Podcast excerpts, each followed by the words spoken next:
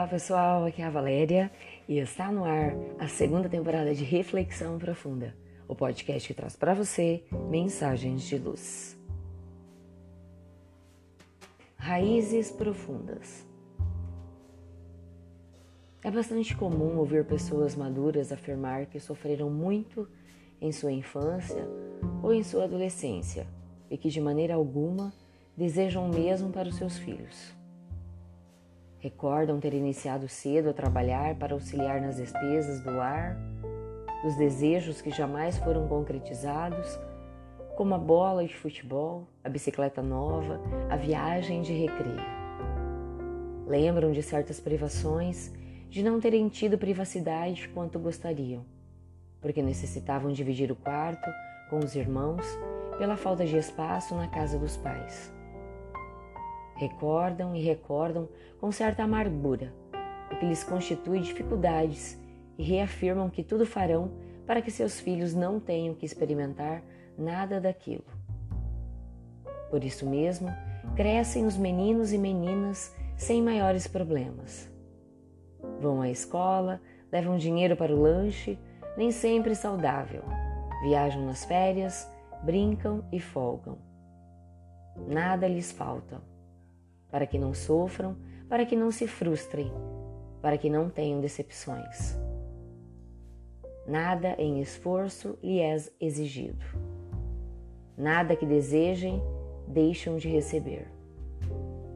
Vendo tantos pais assim proceder, recordamos-nos de um médico americano que, além de curar os seus doentes, tinha por objetivo transformar o terreno de sua casa em uma floresta Vivia a plantar árvores, bastava retornar do hospital e das visitas rotineiras aos pacientes para se enfiar em um macacão, colocar um chapéu de palha na cabeça, luvas nas mãos e sair para o quintal.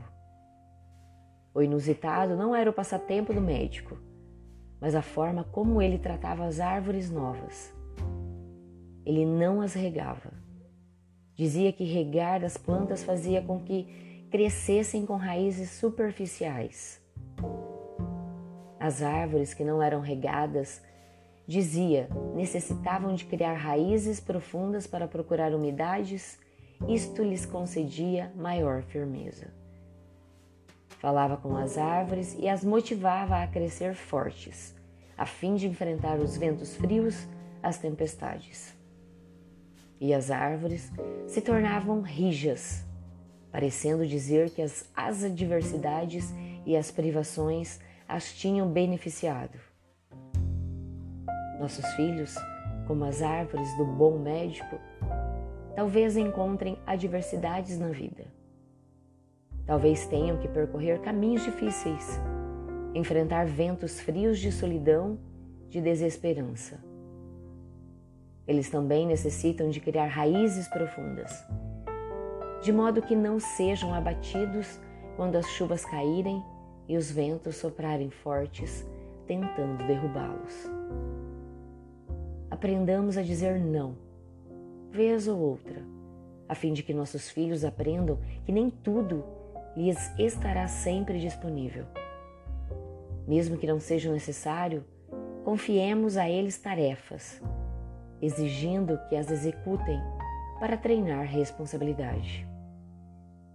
Em síntese, ensinemos nossos filhos a andar sozinhos, a enfrentar problemas, a lutar pelo que desejam, para que enrijeçam o caráter e cresçam fortes como o carvalho e sejam firmes como a rocha.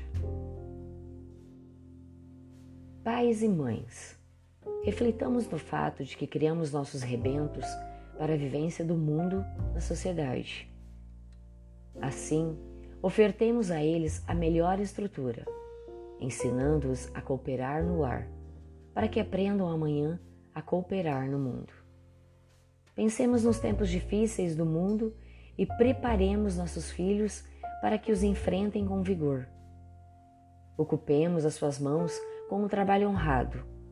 Coloquemos em suas mentes a luz do Evangelho e os ensinemos a valorizar o tempo, o dinheiro, a saúde, a inteligência, tudo enfim de que sejam dotados. Pensemos nisso. Fonte: Redação do Momento Espírita com base em artigo publicado na revista Seleções Riders Digest, de abril de 1990, e no capítulo 18 do livro Vereda Familiar, pelo espírito Teresa de Brito, psicografia de Raul Teixeira.